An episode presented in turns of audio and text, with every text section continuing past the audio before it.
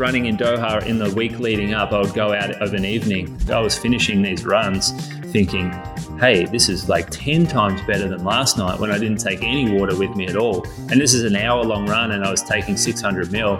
And that was just like a massive benefit. And so that's when it sort of twigged in my mind like, you have to be taking a lot of this. Um, because if it makes a difference on a jog like this, it's going to make a huge difference in the marathon. Hello and welcome to The Long Munch, the nutrition podcast for runners, cyclists, and triathletes. My name is Alan McCubbin. I'm an accredited sports dietitian, lecturer, and researcher in sports nutrition at Monash University in Melbourne. And I'm joined, as always, by my colleague, fellow sports dietitian and researcher, Steph Gaskell. How are things, Steph? Going good, Alan. Going good. Uh, yeah, I've um, come down. I've been allowed out of Melbourne, um, as many of us have, and come back home to Adelaide um, to see family and friends, um, Christmas, New Year's, and um, and holidays. So uh, yeah, it, has been good, and I'm still struggling with the with the heat down here. It's uh, Adelaide gets, I reckon, a little bit hotter than Melbourne. So yeah, definitely. Yeah, I've got I think a little bit sunburn going down to the beach and um, enjoying enjoying being down there. Um, but yeah, yeah. Well, anyone listening in the northern hemisphere who's currently in lockdown and oh, freezing oh, cold sorry. winter, he's probably yep. swearing at you a lot yep. and complaining about sunburn, Steph. Yeah, probably, but perspective. You know, we've we had a lot of months in in lockdown. So, oh yeah. You know. Yes. Yep. Yep. Yeah, exactly yeah. right. Yeah. Yeah. Cool. So, on the Long Munch, we take a deep dive into the most common nutrition questions that runners, cyclists, and triathletes ask. This is the kind of stuff that people might talk about in the cafe or, or with when you're out running or riding with your mates. Uh, and you sort of have those niggling nutrition questions that you're all arguing about, and you've all read different stuff on social media and on blogs and websites and all that kind of thing. So we take those sort of key questions that people have and and break them down and invite guests in to, to talk about their experiences with this, whether it's a, a researcher or a scientist, um, or it's it's an athlete to give their perspective as well. So today is episode three B. And our question is, uh, in a race, should I just drink? Uh, should I plan my drinking in terms of what you know how much fluid I'm going to drink during a race, or should I just drink to thirst and kind of you know wing it to a degree? Um, so we had uh, in episode three A, Dr. Lewis James from Loughborough University gave us a fantastic idea of the sort of the science behind this and some of the really cool research that he's been doing.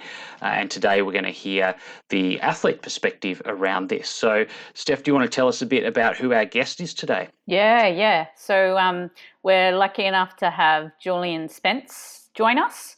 Um, so for those who don't know Julian, he's known to many as the Big Moose. Um, I think I'm pretty sure that's because he's close to six feet tall. Six feet tall.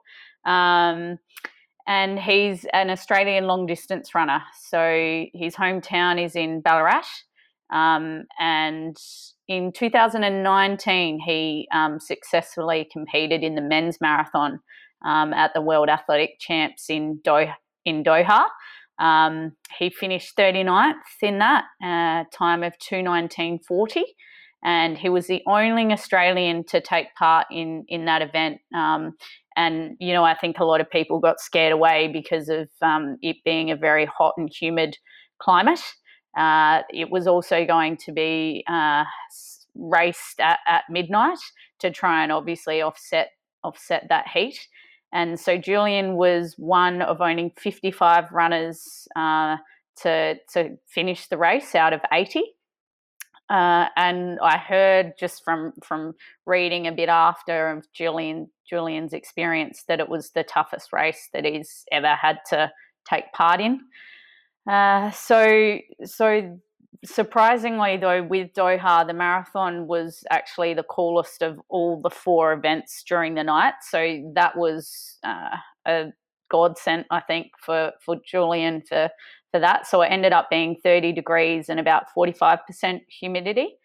They had 18 competitors that actually had to withdraw because of the heat. So it's you know it wasn't it wasn't an easy feat. Uh, and Jules is known quite well for his high mileage type of training. Uh, he runs a running shop in in Ballarat. He's the founder of Run Strong online coaching, and he also coaches elite marathoner Ellie Pashley. So there'll be many of you who know who know Ellie. Um, he's a pretty hard worker and um, he's a race director and he's also a co-host of the Inside Running podcast. So he's a busy man.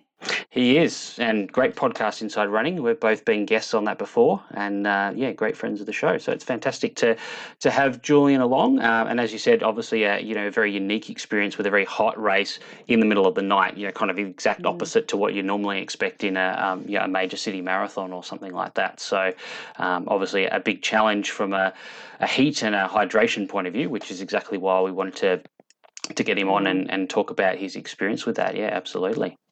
So obviously that's that's our question, our topic for today.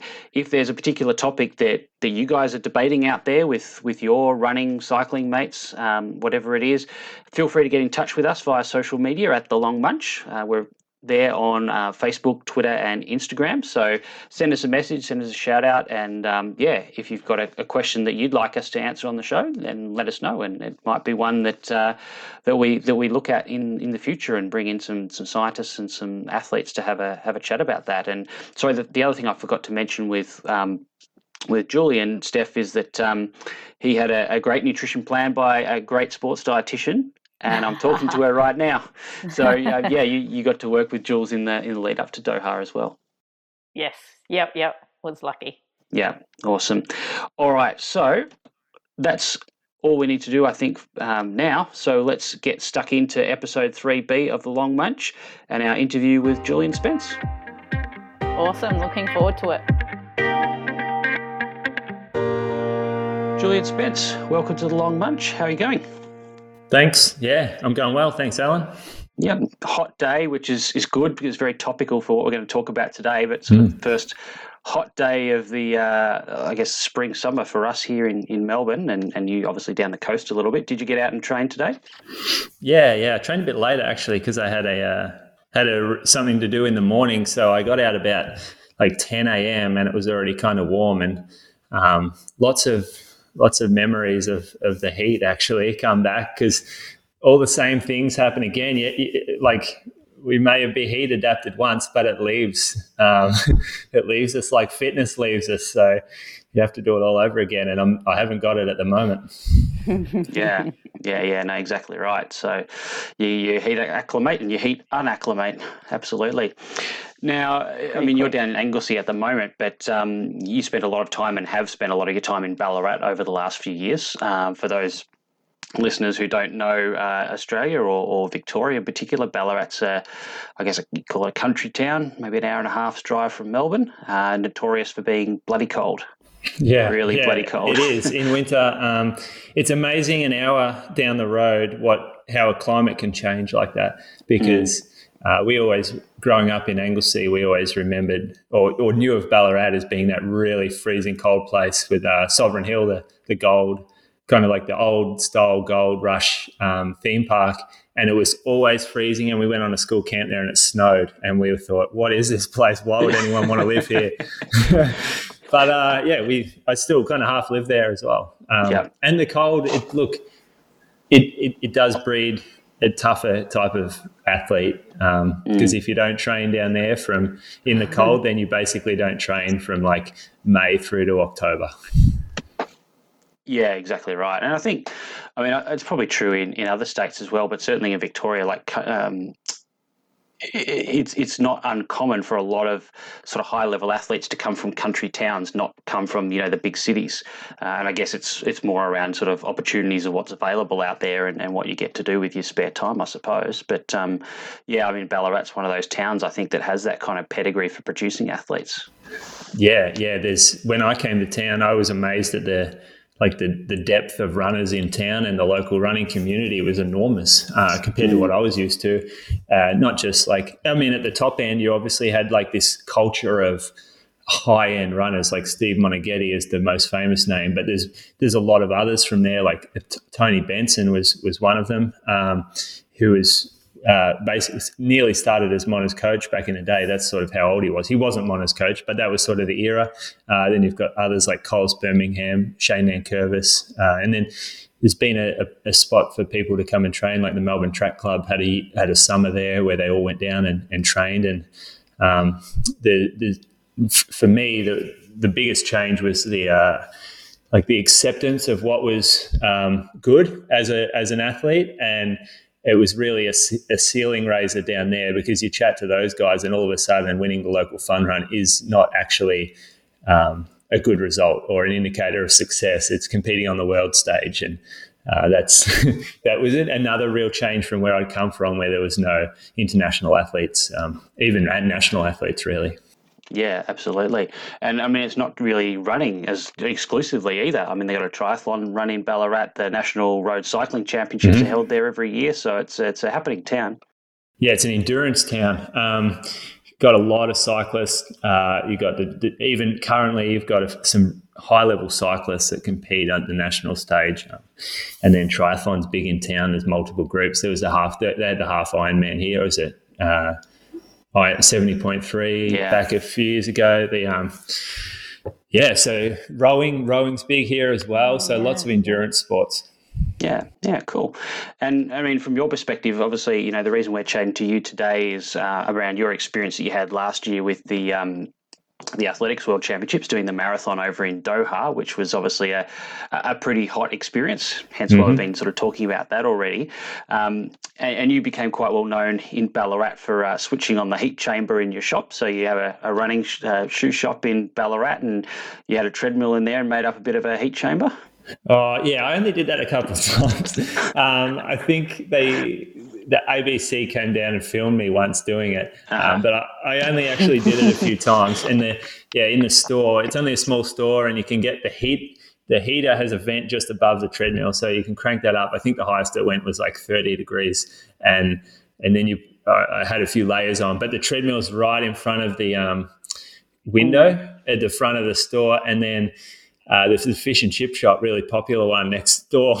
so all the uh, everyone would order their fish and chips, go wait outside, and just stare at me. I was jogging on the treadmill with a hood on and a beanie and gloves, and it was like, "What is this crazy guy doing?" Good advertising yeah, right. for the shop. Yeah, it actually was. They would they would all make fun of me out the front, and I was just like, oh no. and how do you go running on a treadmill with the smell of fish and chips like wafting through the yeah, store? Yeah, oh mate, that it's not a nice. It's not actually pleasant. Um, I think being so close to a fish and chip store and being out the back with all the, the barrels of old oil, um, oh, yeah. I don't think I'll ever really eat fish and chips anymore. yeah. yeah, fair enough. Mm. Um, and obviously, you know, the other unique challenge that you had with Doha is not just the heat, but the fact that the race was running literally at midnight in the middle of the night, uh, which is obviously a very different experience. I mean, I guess some of the ultra runners will run overnight. Uh, but you know, for you guys running um, sort of middle distance half marathon, marathon, that's a completely different experience for you guys. Yeah, and that was one of the um, the I guess, strategies by the World Athletics and the Doha Athletic Committee or whoever they are to counteract the heat and to provide a sort of level of safety for the, the runners. They uh, they shifted to midnight because of um, the absolute high temperatures during the day at Doha, and it just if they had have held it during the day, it, it would have been absolute. It was already carnage, but it would have just almost been like some sort of massacre out there. It was. I went for one run during the the, the day in the lead up during actual sunlight hours, and oh, I, I it was half an hour, and I came back and I thought I could never do that again. Mm, That's how yeah. hot it was. I think the feels like was like high 40s, like 48, nearly 50. And, wow. Um, yeah, it's just it's it's a different level. It's a different type of heat. Yeah. yeah, and I mean for you guys too. Like, I mean, you guys are used to running, you know, big city marathons, and they're always timed at a certain time of the year when it is quite cool, um, mm. because that's conducive, well, for safety for one reason, particularly for the more recreational athletes, but also it's conducive to fast times. Uh, and he, and I guess the problem is that you have those major championships, you know, world championships, Commonwealth Games, Olympics, where you don't have that luxury. Like the time is the time because it has to cater to a whole range of sports and, you know, tourism and media and all that kind of stuff. So, um, is that sort of the first time you've ever had to uh, run sort of like a, a major sort of goal race in those kind of conditions in like unusually hot weather? Definitely, yeah. We always, like you said, plan around optimal conditions. If you want to run fast times, then you got to pick the, the 10 to 15 degree races. Um, and so you don't pick your championships, especially for me, who uh, who's borderline getting into these events, we don't get to pick and choose which championships we go to. Some of the guys can do that. They have the luxury of doing that because they can um, they can run qualifying times whenever they want, nearly.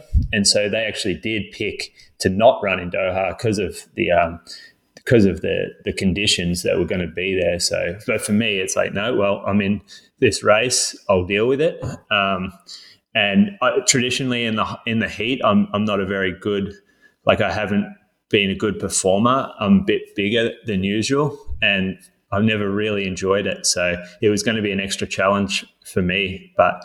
Um, it's the world championship. What are you going to do? You're going to, you're not going to say no. Exactly right. Yeah, yeah, sure. So tell us a little bit about sort of the preparation you, you did then. Obviously, you know you know from a long time out that it's going to be hot. Like it's no mm. secret. Um, you're not going to get there and be surprised by that. So what are the sort of things that you did sort of in the the weeks and months leading up to the event to kind of prepare yourself? I mean, we talked a little bit about you know what you did in the shop a couple of times, but w- what else were you able to do to kind of prepare yourself for it?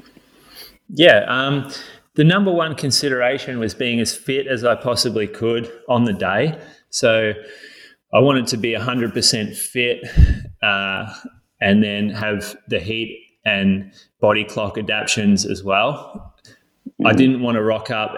I, I, think a lot of people focus maybe too much on their heat and body clock stuff, and uh, they ignored like the fact that you have to be as fit as possible to in order to actually perform your best as well. So um, I, my number one priority was getting as fit as I could, and then um, using the the heat adaptations and the heat training, uh, and then the body clock stuff as an accessory on top of that. So I went to um, St. Moritz, which is an altitude training destination in Switzerland, um, because that's where I felt I had the best best training location to get as fit as possible.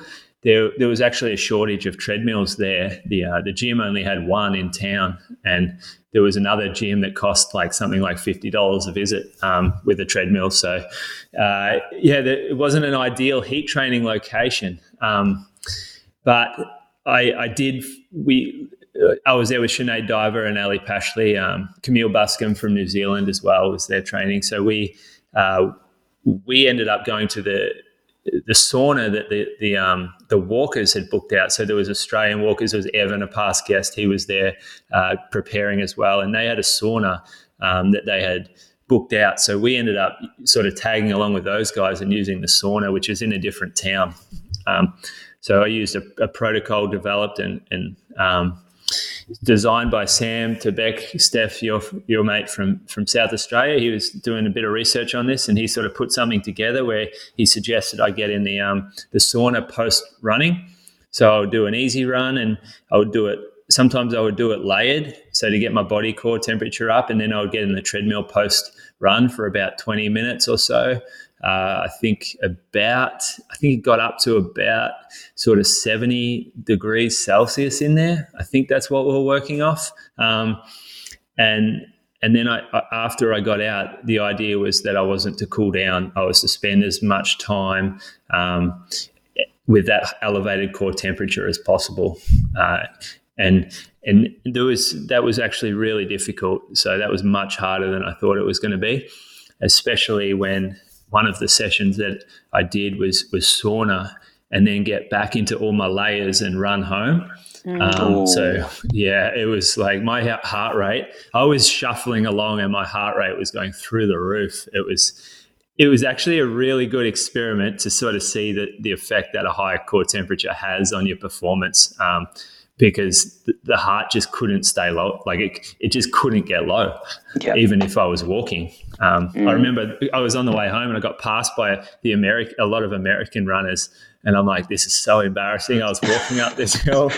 I'm like, I've got to be, I've got to stick to the plan, but I really want to start running because these guys are just looking at me like I was some kind of loser. yeah. Well, that's yeah. when you just have to think, I'll, I'll see you in Doha, buddy. Yeah, yeah, yeah. Well, that was kind of it, and I had a hood on, so at least no one saw my face.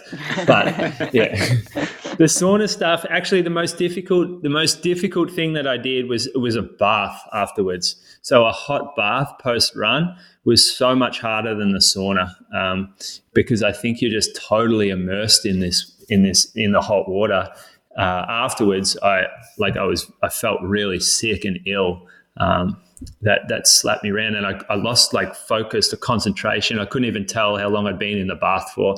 Um, and then I struggled to get back to my room after that. That was that was actually quite scary. That one. Yeah, absolutely. Mm. Yeah, yeah. Okay. And I mean, the topic for today is, you know, should I um, drink to, you know, a plan during a race or, or just sort of let thirst guide you? So let's talk about the hydration side of things. So again, obviously, you, you know, going into a race like Doha that you're going to sweat an awful lot. It's going to be hot. And being at night, it's also going to be much more probably humid than it would have been during the day, even if it's a bit cooler. Um, so you know you're going to sweat a lot were there specific things that you were able to do to kind of prepare for that in terms of trying to work out what your fluid needs might be and and sort of having some sort of plan going into the race for that? I didn't get the any of that sort of testing that um, that sweat rate testing that I know some people have had. Uh, I've never really focused on electrolytes before when I've sort of been running. Um, and hydration wise, I do take my carbs in a liquid form during marathons in the past, and and that's always worked really well for me. And I know that's a little easier than someone maybe who who gets their carbs in a gel and then has to get a drink as well. So for me, in the past. Um, my race day nutrition's been okay. I knew there was extra stresses because of this heat, and so I, I sort of I did reach out to. I did some reading of my own, and it was quite. There was no clear answer. You know, like with carbs, carb intake, there's there's almost a clear answer in terms of sort of measurements and, and amounts that you can sort of go, go use as a guideline. Um, but with the electrolyte stuff, I couldn't find any real guidelines or any real recommendations for intake. So uh, I did I did sort of get a, get a bit of a plan from from Steph where we worked out um, what could be a reasonable amount. Um, I was taking like the goal or the plan for me was to take the Maurten drink mix, which um, has quite a bit of sodium in it already, and it is mixed with with carbohydrate. And then I was going to um, potentially uh, sort of supplement that with with electrolyte drink as well during the race. Um, but I, I, I didn't really like it was a plan, but it was a guide, but not like a strict plan. Um, a lot of it was going to be I was going to feel it out on the night as to as to what I was going to take. So I didn't actually do a lot of prep work for that, to be honest. Mm. And I mean, I guess uh, we talked a little bit about this in the last episode with Lewis James. I mean, I think an event like the marathon, particularly you know at that elite level where you guys are absolutely hammering it, um, it's it's one thing to know what your fluid needs are. It's another thing to be able to actually grab a cup, a bottle, whatever it is, at that pace, drink it, not choke on it because you're breathing so heavily. Uh, to get that anywhere near that volume to replace your sweat loss is almost going to be impossible. And and what is the time lost to actually go through and do that properly is is potentially going to be quite large. So it's going to be a bit of a trade off, isn't it? And possibly at the stage where it's it's you know to some degree not worth it. Uh, absolutely, and I, I think we did do one trial run where I was taking on the the amount of fluid that we had planned. I think it was the maybe ten days before I did a workout with at race pace, and uh, mechanically I couldn't do it. I was like, it was at, at, the pace I was running, it was just too fast to be able to try to suck down that much. Um, and so I sort of went back and thought, okay, I might have to readjust this. Um, mm. Yeah. And if anyone doesn't know what that's like, jump on a, a treadmill or, or, or hit, you know, 18 to 20 k's an hour mm. and try and drink you know 800 mils an hour of fluid and you'll, you'll see what Jules is talking about. Yeah. Yeah it's, yeah. it's a tough gig. Yeah. Mm. yeah. All right. Um, and I mean, obviously, you, you probably knew or, or had um, some sense that you were going to need to drink more, like even if it wasn't a specific amount, but it was going to mm-hmm. be more than you would in a, a, normal marathon that you would have run. Was that something that you sort of prepared for beforehand in trying in terms of trying to work out whether you could tolerate that amount of fluid, regardless of you know the mechanics of accessing it, drinking it, and swallowing it, but just you know, having it sit in your stomach as well? Yeah, that was something that um, I it sort of practiced a little bit um, in some of the bigger workouts is just trying to get more fluid in. But um, like when you're in training, you, you go out with the intention of practicing, but a lot of the time the, the actual running practice takes over and you sort of you get to a point during the workout where you think nah stuff that i'm not feeling like that i'm not going to try i'm not even going to practice it. So you have to be more disciplined in i wasn't very disciplined in that. There were times when i got home from my run and there was like three bottles left in my bag and i thought oh why didn't i take these? Um, but I didn't really feel like them during the, the workout. So uh, while I was running in Doha in the week leading up, I would go out of an evening, and at the start, I went out. There was no water to drink on the on the sort of promenade where we went and trained. We had a sort of area that we could run in next to the marathon course, and I would come back, and I was so hot and um, sort of I was really fatigued. It was terrible stuff. And then I started taking a bottle out, and the amount of benefit I got from just carrying a water bottle with me when I ran was amazing. Like I was finishing these runs thinking, hey, this is like 10 times better than last night when I didn't take any water with me at all. And this is an hour long run and I was taking 600 mil. And that was just like a massive benefit. And so that's when it sort of twigged in my mind like, you have to be taking a lot of this um, because if it makes a difference on a jog like this, it's going to make a huge difference in the marathon. Yeah, for sure. And is that anything that sort of you look back now, like if you were to do a hot race again, like for example, if you ended up at Tokyo next year and you were doing obviously an, you know, another hot race, is there something in that approach in the lead up and the planning of that that you think, oh yeah, I'd do that differently next time? I was pretty comfortable with how it all went. I think I ran to my my maximum potential on the evening. Like yeah. I, I ran nearly a perfect split. I think I negative split by maybe five seconds or 10 seconds or something. And that's about as good as I could have gone. And, and for me, running under 220 uh, in 30 degree weather, that's like, that's that. If you had come to me three months before and said it's going to be 30 degrees and you're going to run 219, I'd go, no, I'm not. That's just, no, I couldn't do that. Um, mm. So it went really well. I would do a lot of the things the same. And I actually just went through a message thread before that I had with Steph the, the day after um, and, and read it. And um, I'd totally forgotten about it, but I basically just said um, it, it, it played out pretty much perfect to how we had planned. I had zero gut issues, never felt dehydrated. I did overheat um, toward the end, but I mean, that's just to be expected. Yeah. and there were a few notes on the, um, the taper or the, the carb load leading in that I would change, um, but nothing around hydration really. Oh, there was one thing about the sodium load, but I think you're going to chat about that as well. Yeah, yeah, yeah cool. Yeah, and, and from memory, like looking at the the times, I mean, obviously everyone was going to be slower than their PBs just because of the mm. weather. But from memory, like how much slower you were than your PB was probably like there was a smaller gap between your PB and your time on that day than probably almost everyone else in the race. Yeah, and I, I, was. I think I look at the ranking. I came in ranked something like seventy fifth out of eighty, and I finished um, in 39th. So that's that's a good result for me. Like finishing ahead of your rankings, a good result, and obviously there were some people that pulled out because they didn't think it was worth finishing. But as far as I'm concerned, that's that's me finishing higher than them. Yeah, yeah, exactly. Yeah. And so you mentioned it just before, like the, probably more so the hours leading up to the event.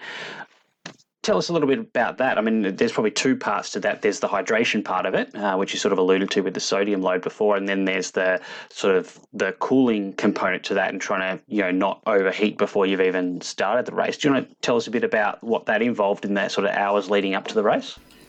Yeah, pre cooling was something that I'd never done before. Uh, well, I never had to do it, and I never even really considered it or the benefit that it could have had. But then I started talking to um, Brent Vallance, who was the it's actually Evan's coach, and he's done a lot around heat um, preparation. He sort of dealt, or he he'd helped Jared Tallent in Beijing. I think that was like the um, the event that he saw the most benefit for for the heat training protocols and stuff that he'd used, and so I practiced um, pre-race. Well, the cool, like the sodium load was one of them. He was using with his walkers glycerol as well. I think it was part of a study they were doing. Um, mm. I wasn't too interested in that because I didn't want to risk anything that I hadn't really tried before. Um, I tried the sodium load uh, in Italy in the lead up, like at a um, on my sort of practice night, I guess you'd call it, that I did, and um, it seemed to go fine. So, man, I didn't want to add anything different on the day. So, uh, I think that was about two and a half thousand milligrams of sodium in or 500 mils of um, solution, mate. Would that be about right? Yeah, I think that's what we what we had. Um, I think that's it. Yeah. It's very salty. yeah, in um, 600, 600 to 700 mils. And okay, we had, yeah. yeah, about about 2,000, 2,500 milligrams of sodium. Yeah, because based on your body weight.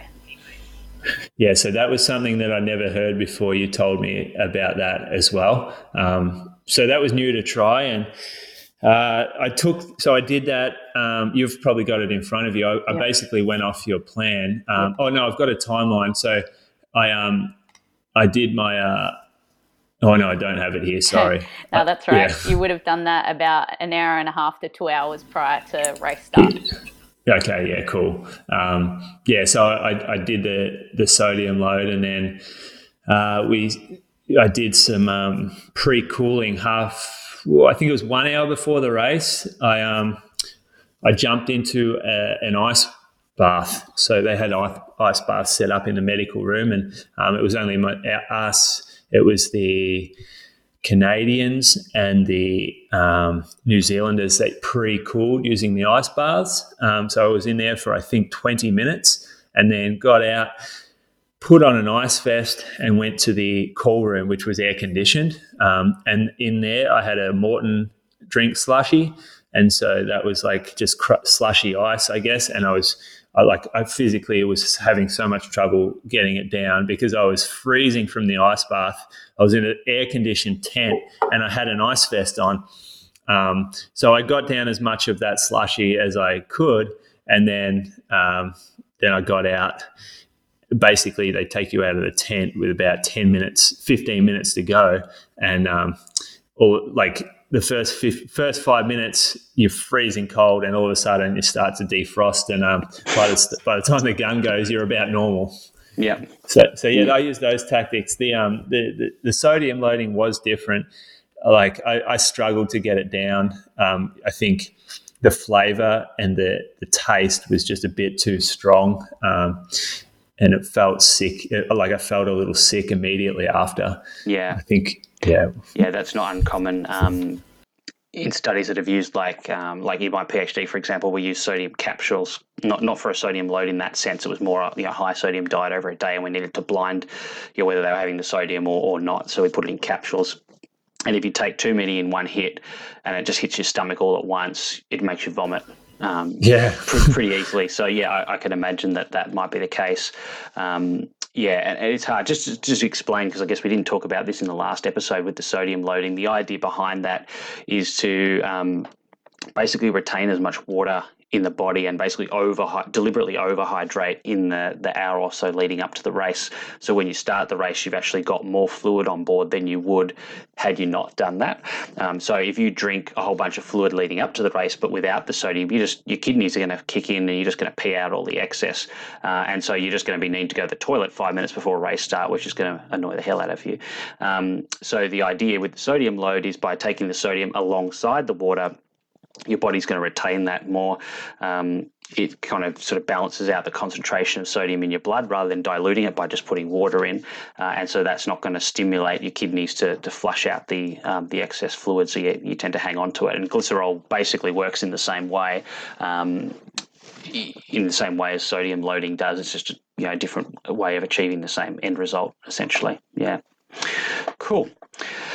All right. Um, so you mentioned like the Canadians, the New Zealanders yourselves uh, were sort of going down that pre-cooling route. What did you see look, looking around at, at other athletes from other countries? What sort of things were they doing to prepare?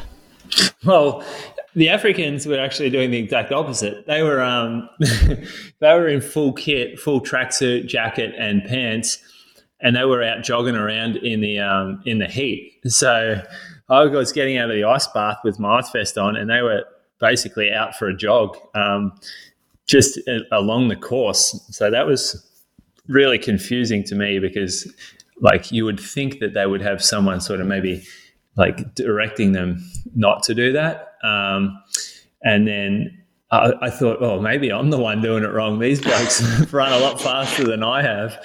Uh, but yeah, I didn't like I wasn't I didn't do any warm up except for um, jogging from the tent to the start line because I wanted to start with the lowest possible core temperature I could start with, and they um they were actually sort of more about warming the body up before the start of the race. So yeah, I, that that was what I saw. I didn't see any. I saw one of the athletes w- start the race in a um, ice vest actually. So he's and that was under his jersey. So yeah, I thought that was a really bad call. Um, so mm-hmm. he within a lap, it just looked so heavy on mm. him, um, and I couldn't see how he was going to get that off out under his under his jersey. So that yeah, that was one sort of thing I'm glad I didn't do uh, yeah, there was there was some sort of during the race things that I'd practice, like having stockings filled with ice. Um, but mechanically, again, you try to put something around you, it just bounces everywhere. I couldn't just I couldn't get it right. Mm. Um, same thing with the hats. Like the, if you look at the walkers, there can there was these hat. The Germans had these top hats on, and they would basically like fill it with ice. ice yeah, and the top hat would come up and yeah. keep the ice on top of their head. Uh, it was I'm just picturing funny. like the Monopoly man with the monocle and the cane, and oh, it absolutely was that. If you go, you have to go and find a photo because it, it, it was comical watching. Um, it was just a shoot like a chimney up their head. Um, yeah, yeah. Awesome. I, uh, but running's a bit different to walking. There's a little bit more uh, up and down. Yeah. Yeah. Um, so, in terms of, I guess, the the logistics of um, the during event nutrition part, um, how did that all work out for you? So, you, you obviously had some um, some help, some supporters there. Um, how did you kind of pan all that out? Yeah, so the, it was a 7K loop, and there was an aid station at the basically uh, halfway point yep. on the loop. So three and every three and a half k, I would get an aid station where I could take on my own personal drinks. That's um, different to a normal marathon. That's normally every five kilometers. Um, so that was a good help because mm. I could access kind of chilled drinks there. Mm. But then they also had set up more. Um, uh, regular cold water stations, tables where they had just chill like uh, out of ice buckets um, water bottles that um, you, you could open and put over you as well. So that was probably every two every kilometer after the drink station there would be a after the aid station there'd be a drink station.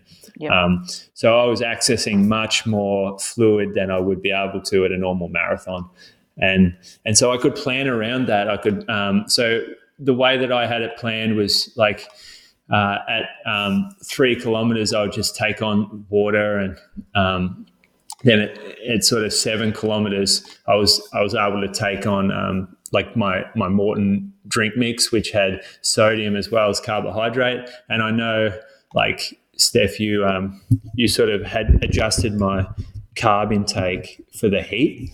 Uh, but I, I, was finding that I could actually take more on than suggested at the time. It was feeling fine for me. So I, I would have a give me the to give me the option of taking more carbohydrate. I'd take a water bottle, but I would have a gel strapped to it. Yep. And if I felt like I needed the gel, then I could take it. If not, I could just disregard it. Um, and I was finding like it was really quite easy to open it and just take a little suck or at least half the gel and then throw it.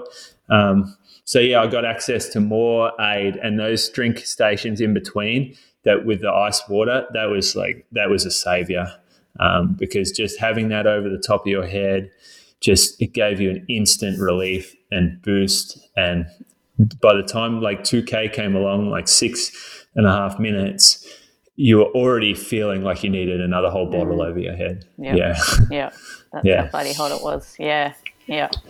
Um, well, yeah, yeah, it was hot, but I should say the women's race was hotter. Yeah, well, I was going to say, because that was the thing, wasn't it? It was kind of thinking that it was going to be a lot hotter than what it actually panned out to be in the end. Mm, yeah, yeah. The women's was the the women's was mid thirties, but the humidity was like eighty percent. Um, and we went and watched that, and that was legitimately scary watching those girls go around.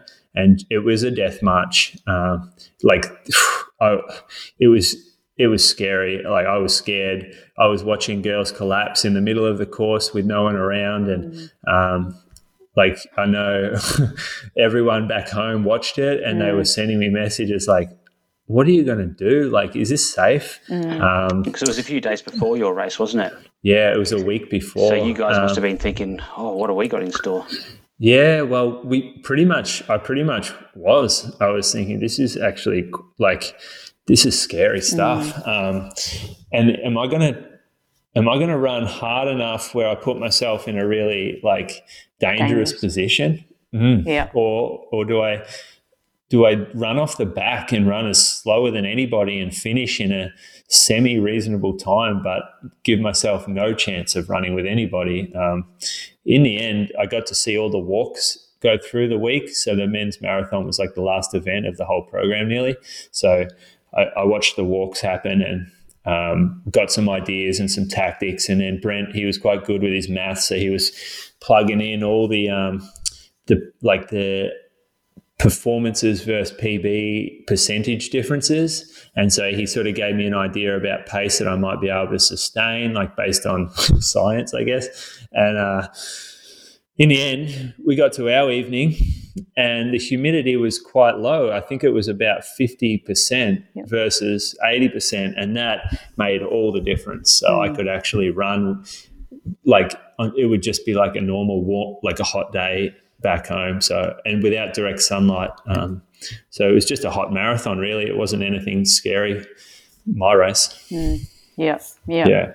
And um, how much did you, so how much did you end up being able to achieve? I guess in the end, in terms of because um, you know you looked back at it, how how did you go with getting in your fluid intake and um, yeah, yeah, I think pretty pretty good. Like uh, I can't remember exactly. I just I do remember. Um, pretty much going to every single aid station I could mm-hmm. and knowing that knowing that that would benefit me, even if it's at like 35 kilometers, knowing that if I ignore this one, the last two kilometers, I can suffer a bit. Yeah. Um, so I did hit every station, even if it was just to get like a third of what was in the bottle in. Yeah. Um, I had some options at some of the aid stations. So uh, one of like the aid station attendant, so an Athletics Australia staff, he would he was holding out two options for me as I ran up, and I could select whether I wanted which one I wanted.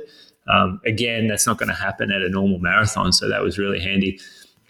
Um, and it's good too because I can sort of go, oh, I'm so done with Maurten right now. I want mm. this, I want this Coke, so mm. I'll grab a Coke, mm-hmm. and, and and it was chilled, so anything cold was good too. Yep. Yeah. Yep. Yeah. yeah. Yeah. Um, yeah, it seems like, um, and I know, like, you know, you sort of, we had the guide, and then I think you kind of um, reported back on roughly what you might have done. Um, and it seemed like you tolerated, like, pretty well a good amount of fluid um, per hour, like, um, you know, maybe maybe 125 mils every 20 25 minutes or so so each hour potentially, you know, at least 600 mils or so, and probably more, who knows, um, at least for those first two hours. Um, so yeah, I yep. think it was probably more like yeah, based on all the extra water stations that I hit. Yep. Like I can't ever track that. I know sometimes I'll grab two bottles. One went over the head, and I tried to suck down at some um, of the other bottle. So it's just yeah, it's hard to know. No, yeah. But I didn't feel thirsty at the end, yep. which was really good. That's just good. felt hot, like you just your head goes on fire when it's that hot. Yeah, yeah, yeah. And your carb intake was good too. Like um, initially, you know, I'd suggested um, perhaps we needed to dial it down just because of hydration being such such a factor. Um, but you know, you you trained with it and you knew that you know you were you were getting it down. So um, yeah, you got a good amount of carbs down for that for that race as well, which was great. Yeah, yeah, I was happy with that. I, have never had an issue with that. I've always sort of gone to maybe the more the higher end of the range without any gut issues in a race. So um, I was sort of willing to take a bit more of a punt on that. Yep, yep, yeah, that was good. Um, and then I guess yeah, like part of the things that we were also looking at was just that the fact that you were um, racing at night, and so um, for me, I was really interested because that was my my study was looking at people running day versus night, um, and um, and just you know because I well I guess we've got our findings out now. Um, so I work with obviously as you know a lot of runners and a lot of ultra runners, and um, ultra runs start in the in the evening, particularly over in Europe. Like they can start twelve midnight, um, and um, anecdotally, a lot of athletes report symptoms um, in the evening, and I just thought, is there something in that? Um, so, so yeah, so so we looked at that, and um, interestingly enough, the severity of gut symptoms is worse in the evening um, versus day, um, just because our gut slows down okay. during that yeah. time. So I was kind of, yeah, I, I, sort of I was interested in that aspect. Um, and that's you know with your lead in sort of nutrition was why I was kind of just looking at that, wanting us to kind of go a bit, you know, lower fiber, lower res, lower FODMAP, um, because you're, you know, you're, you're, you've got all this food in your gut um, that you would not be used to in your typical races previously. Well, that's that was kind of, uh, I think being I was my breakfast was lunch, yep. and so I was sort of. It would have been as if I was competing, um, maybe early evening, which a lot of track races go off in the early evening. So sort of had a little practice with that in the past, um, but yeah, the, it, it, was really difficult because we were going to the the buffet, which is at a big hotel, and you sort of suggest like I think that's one thing I wrote. I was like, I, I, needed a little more food than maybe just because of the hunger I was getting yeah. in the, on race day. Yep. I needed more food in my gut to satisfy that, perhaps. Yep. Um, and oh, there's only so much rice with you can eat with sauce. that was brutal. I couldn't do another day. um, so, so I guess um, overall, you think you nutrition plan, everything went pretty well to to how you you would have liked it on your your performance. Yeah, I can't really think of anything else I would have done different. No. Yeah. Mm. Oh, one thing I was going to ask you: Did you happen to weigh yourself before and after?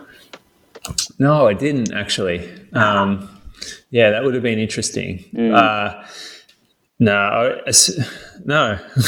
mm. I, I was doing it in the lead up before I would run and yep. sauna.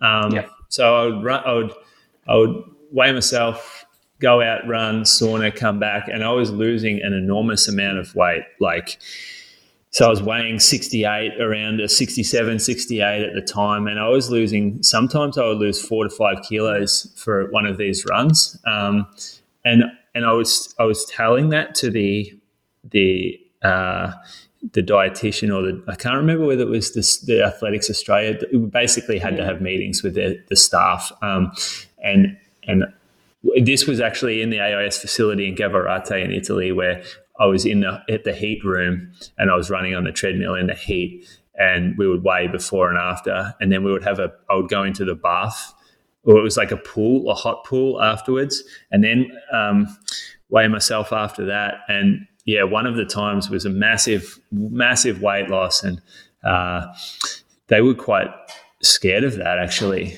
um, they'd sort of discussed they wanted to change a few things, which I was not really interested in because it was the first time that I'd ever met them, and they didn't know my plan or my history, and this.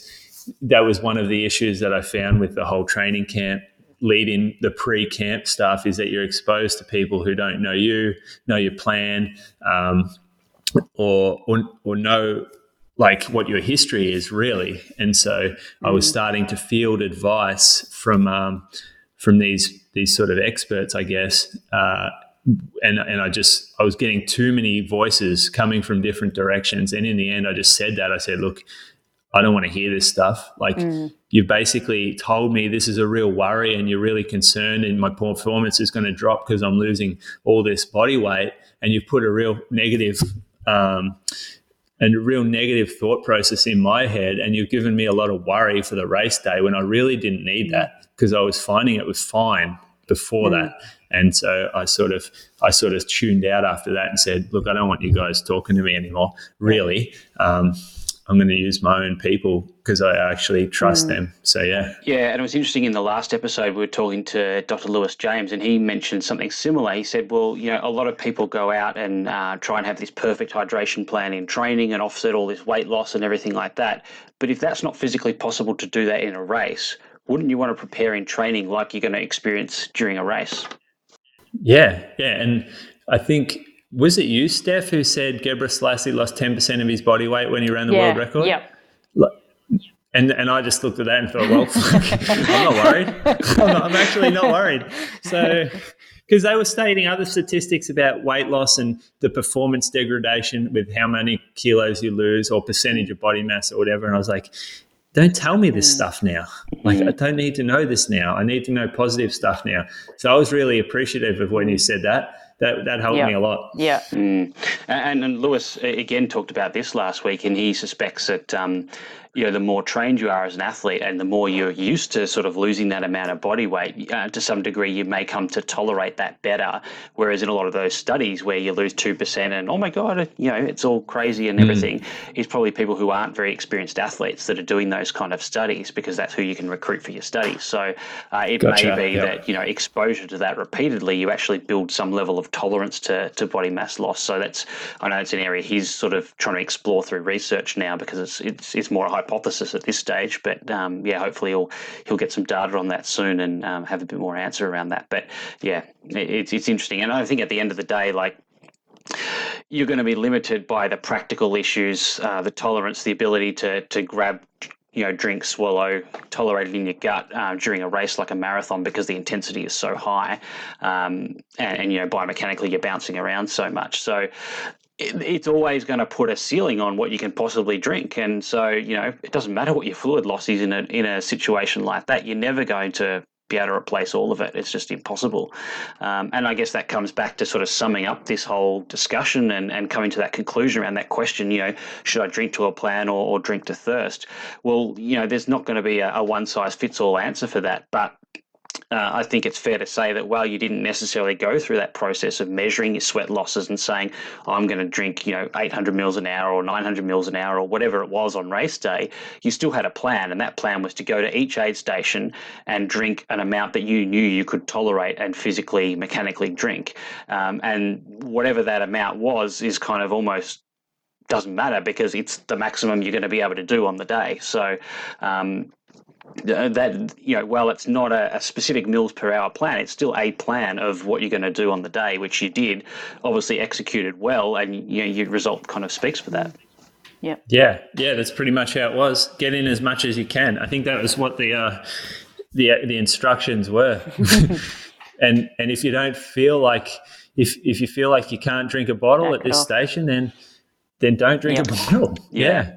Yeah, exactly yeah. right.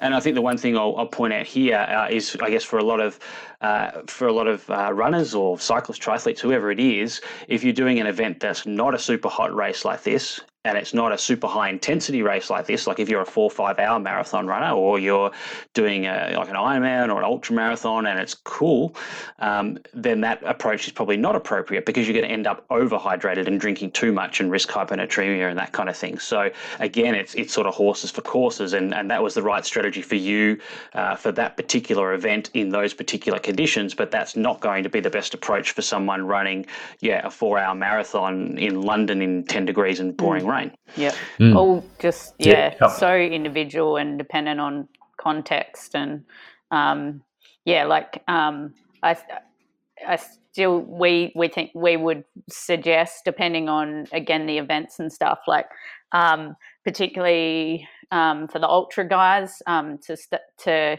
get an idea of, of in some of their training sessions. So we would get them to you know, and it's annoying sometimes, but go and work out roughly what you are losing in the different conditions and different paces. Um, and that can be very different to what's going to happen in your race. But then we can have we've got some data and we've got a little bit of an idea of okay well here's maybe our range right down this end to right down this end and i know these kind of conditions um, rather than going in with no idea at all um, and then and then you you use a mix of of um, like lewis was saying you know like you when we go drinking according to thirst that's still a plan um, so you kind of use a bit of both. You kind of can go drink according to thirst, but then you have a bit of an idea of, um, you know, maybe, you know, I need to try and work towards here um, because particularly in some events um, and and the ultras, if we really really underdo that and we are in the heat, um, then that that does become an issue, and particularly when they're trying to chug things down as well. Yeah, absolutely. And that's where that drinking to thirst, I mean, you could practice that in training as well and actually see what effect yeah. that's having because for some people, thirst good tends not. to make them lose mm. a lot of body weight. And we talked about it last week. You know, for some people, they end up mm. overhydrated, drink, you know, quote unquote, drinking to thirst. So I, I guess it's, it's one thing to know what is probably your, your minimum, your maximum likely fluid yep. losses. Um, and the other thing is what, to know whether thirst is going to land you in the middle of that or it's going to push you you know, above or below that range. And uh, if that's the case, then maybe you do need to be a bit more prescriptive with it. Um, and if not, um, then that's great. And for the majority of people, they you know thirst will probably be mm. appropriate in that in that range. Or in you know Jules's case here, obviously that's the fluid loss was going to be so high that you were never going to get up to that range. So um, you know that that focus on just drink as much as you can is going to be appropriate in, in that scenario. Mm. Mm. Yeah. Yeah. Cool. All right. Well, I think that sort of draws to a conclusion nicely, kind of our discussion around that question, which is great. So, Jules, we've got a bonus round for you. Cool. So we, we have this every episode and find out a little bit more about you besides your running and besides uh, what you drank uh, and uh, passing out in hot baths and, and the like. Um, so, first question if you could do anything besides what you're doing now, which is running a lot and running the shoe shop, what would you do? Mm. And the podcast, of course. We didn't mention the yeah. podcast, the Inside Running podcast. Oh yeah, the, yeah, the podcast. Well, I wouldn't do that. um, no, you told us I, now, five episodes in. the the the, um, the best is, or the, I think the ideal for me, I would love to be like a professional surfer. So you basically go, you you kind of chase the summer. You go to all the idyllic locations around the world. Um, uh, places like Europe, like France, Portugal, Spain, um, Morocco, and then you South Africa. You've got the east, like the west coast of the US. You've got Hawaii. You got Indonesia, the Maldives, all these places, Tahiti, where there's brilliant waves. Um, and it just seems like it would be. A, I, I know it's not because I know it is a really cutthroat competitive thing, but um, but it, it just seemed like from the outside, it looks pretty fun. Yeah, and I reckon if you had to choose between surfing and snowboarding, like do you want to chase winter around the world or summer around yeah. the world to live a, a, reasonably similar lifestyle in a lot of aspects? Yeah, I think True. I'd go, I'd go the summer route. Yeah. Yeah. All right. Um, now we asked Lewis this last week, so I'd be interested to see what you think. Your favorite post-run hydration beverage. Now here, one of your favorite quotes is by a man Rod Dixon, who said, All I want to do is drink beer and train like an animal. But I've heard that for you, maybe it's more more the whiskey aisle for you. Yeah, whiskey. I love the idea of whiskey more than I love whiskey. so waking up after drinking whiskey is is not good for training. I can tell you that. I no. can drink a lot of beers and train the next day, but if I drink a lot of whiskey, I have trouble running. Um, there's something different in that that just really hits a different way. But uh, I mean, harder runs are normally done in the morning. So for me, I love the Barista Brothers. Uh, chocolate yep, milk, good one. Um, I think they do. I think they do the milk, the the chocolate milk, the best out of any uh, any chocolate milk company. Barista Brothers. Is that one of the ones in a can? No, it's in a um. It's in a bottle. It's in a per. It's in a purple uh, bottle, you'll see it. Yeah, you, I know, I know. Once yeah. you have it, you see it everywhere because you yeah. always want to get it. yeah, well, because I've seen in supermarkets they're doing like flavored milk in cans. This now. is bad talking to you guys because um, Emma Emma Jeffcoat was talking about one of her things that she loves traveling with is um, Biscoff spread. And now Kate and so my flatmate and I both now chug through Biscoff spread. And now you've just told me mm. about this chalky milk. So we're gonna have that. So try this one. Try the try it because it. I mean, every you're from South Australia, mm. so you you won't be able to leave. Yeah, Farmers, Farmers Union. Union. Yeah, Tough you, cool.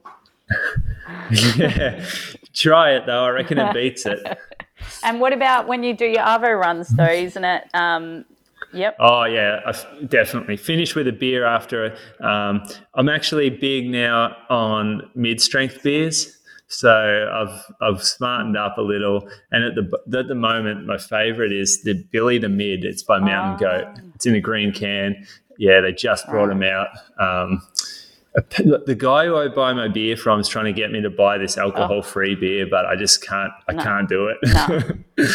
I just don't know. He's trying to convince me, but nah. Yeah, well, like low alcohol beer is actually not too bad from a mm. hydration mm. point of view. I don't know if you've read the research on that, but I think we might actually get Ben Desbrow, who's done a lot of that research on the podcast mm. at some stage. Um, he's, nice, he's, the yeah. man. man. He's the man beer. in terms of yep. caffeine, but he's the man in terms of beer. Like he's got all his bases covered. Yep.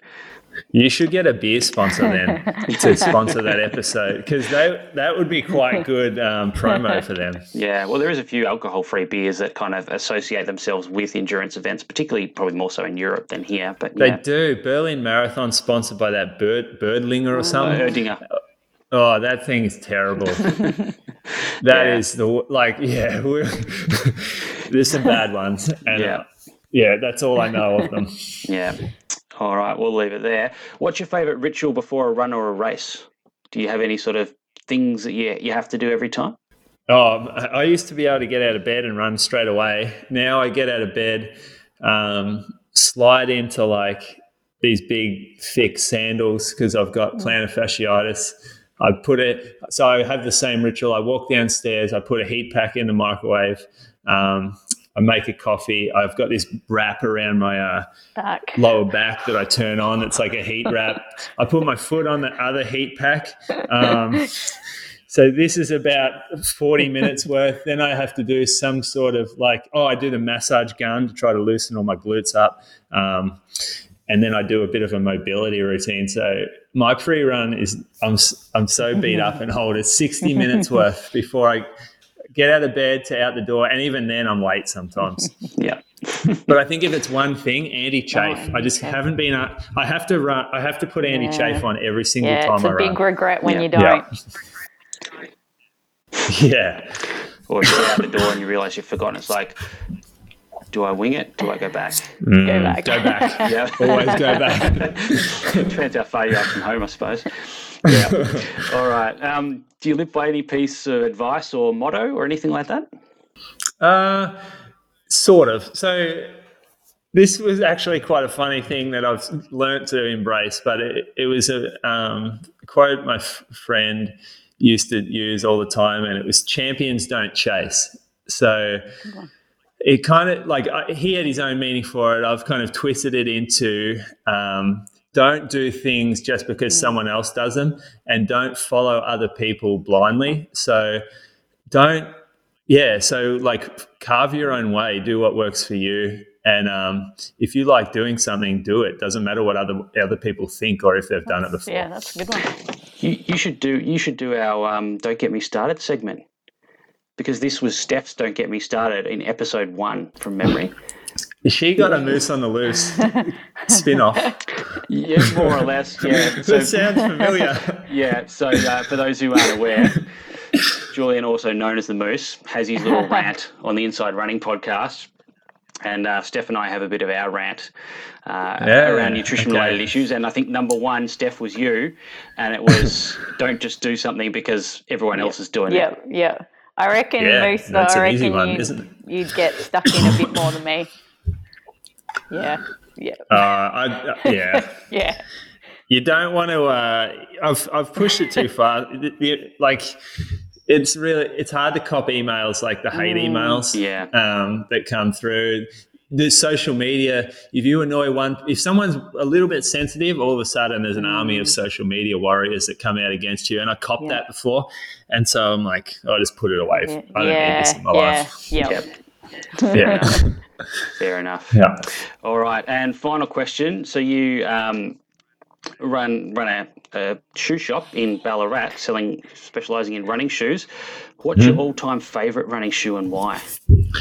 Yeah. The well. We're going speed. We're going retro. Hmm, exactly. That's what I'm thinking right now. like, oh, it's hard to go past the Nike Vaporfly four percent, which is what I ran my first sort of good marathon, which I had my breakthrough in.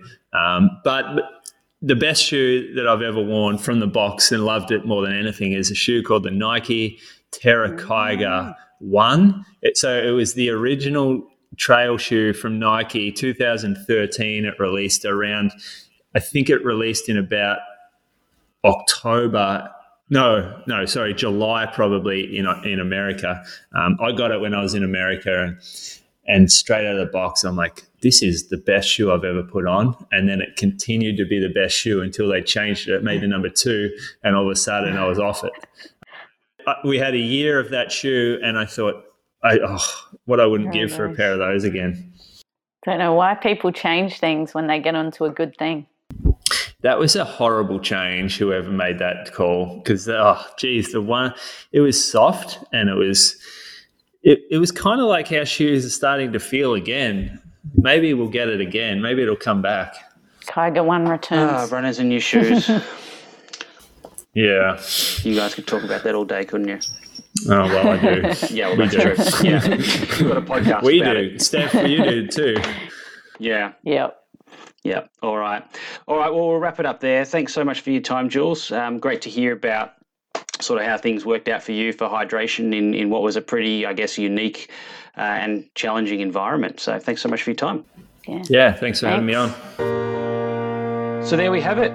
Julian Spence, the big moose himself. Fantastic interview. Um, great insights into to what happened over in Doha and, and some of the work that you did with him, Steph, uh, around planning for, for hydration and, and what happens on the day. And and you know clearly as we said at the end of that interview like you know drinking to plan drinking to thirst well those two kind of intersect. And as lewis said last week you know drinking to, to thirst is a plan in mm. itself. But uh, in this case it was just drink as much as you can because you're never going to be able to drink enough to cover your your sweat losses. Yeah. And i think also you know when we have a plan like we always say in a plan like you always have backup strategies and it's not set in you know it's not set in stone kind of thing. So um, yeah, like it's you know we ha- we we had a plan and a guide, and then you do what you can do on the day.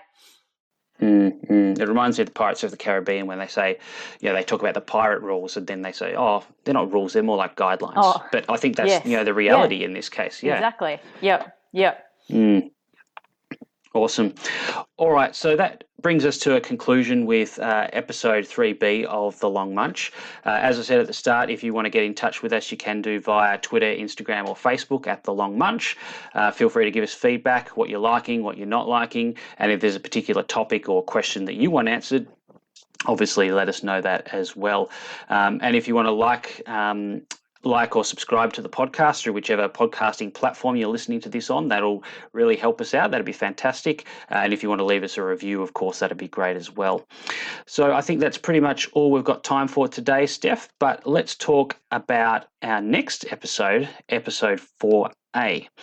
Now, 4A, what are we going to be talking about? I'm looking forward to this one, Alan, actually, because um, I think it's a common one that people get caught up with. Uh, so we are talking about why does that person sweat more than me? Yeah, or less potentially. Yeah, yeah, yeah. Yep. Yeah, absolutely. So we're going to look at why sweat rate varies so much from person to person, some of the common myths and misconceptions around that, because I think often people think, oh, that person sweat less, they must be so much fitter than me, and, and that kind of thing. Oh, I'm sweating like a pig, I must be, you know, really unfit or whatever mm-hmm. it is. So mm-hmm. we'll we'll ask Ollie around that. Is that true? Is that complete, you know, myth or misconception? Um, and what are really the factors that understand this? Because he's done some fantastic research. So uh, Ollie's a, a thermal physiologist, so his entire world, I guess, if you like, from a, research point of view as a scientist, is understanding how people cope with different extremes in temperatures and how the body reacts to those. So uh, he's done a lot of great research around understanding how sweat rates vary from one person to the next. Yep. Uh, he runs, he's the head of the Thermal Ergonomics Laboratory at the University of Sydney. Yeah. Um, so it'd be great to get him on, uh, and we'll probably have a bit of a chat to him about heat more broadly off the back of this discussion with Doha, uh, because Ollie is also uh, been involved in writing heat policies for various sports uh, around, certainly around Australia and, and probably internationally as well. Um, if you ever watch the Australian Open mm. tennis, um, when they decide to close the roof or when they decide to suspend play on the outside courts, that's the policy that he wrote. Is that mm. that kind of heat policy, and and his team um, do a lot of work around sort of athlete welfare in, in hot environments and things as well. So yeah, fantastic to speak to Ollie and, and get his perspective around you know sweat rates uh, and and coping in the heat. Sounds great. Yeah, I'm I'm looking forward to that one because I've got some things that I'm going to quiz him on. Yeah, no worries. All right, so that's all we've got time for today. Enjoy your running, your cycling, your swimming if you're a triathlete as well, and we'll see you all very soon. Awesome. Thanks for listening.